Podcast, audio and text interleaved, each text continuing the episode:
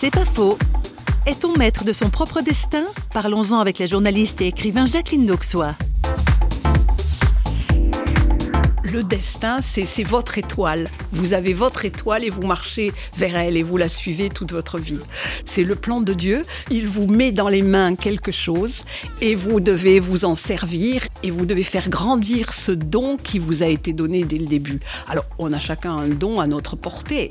Depuis bébé, on le sait. Euh, à quoi on est destiné, on le sait. Regardez les grands génies de notre temps.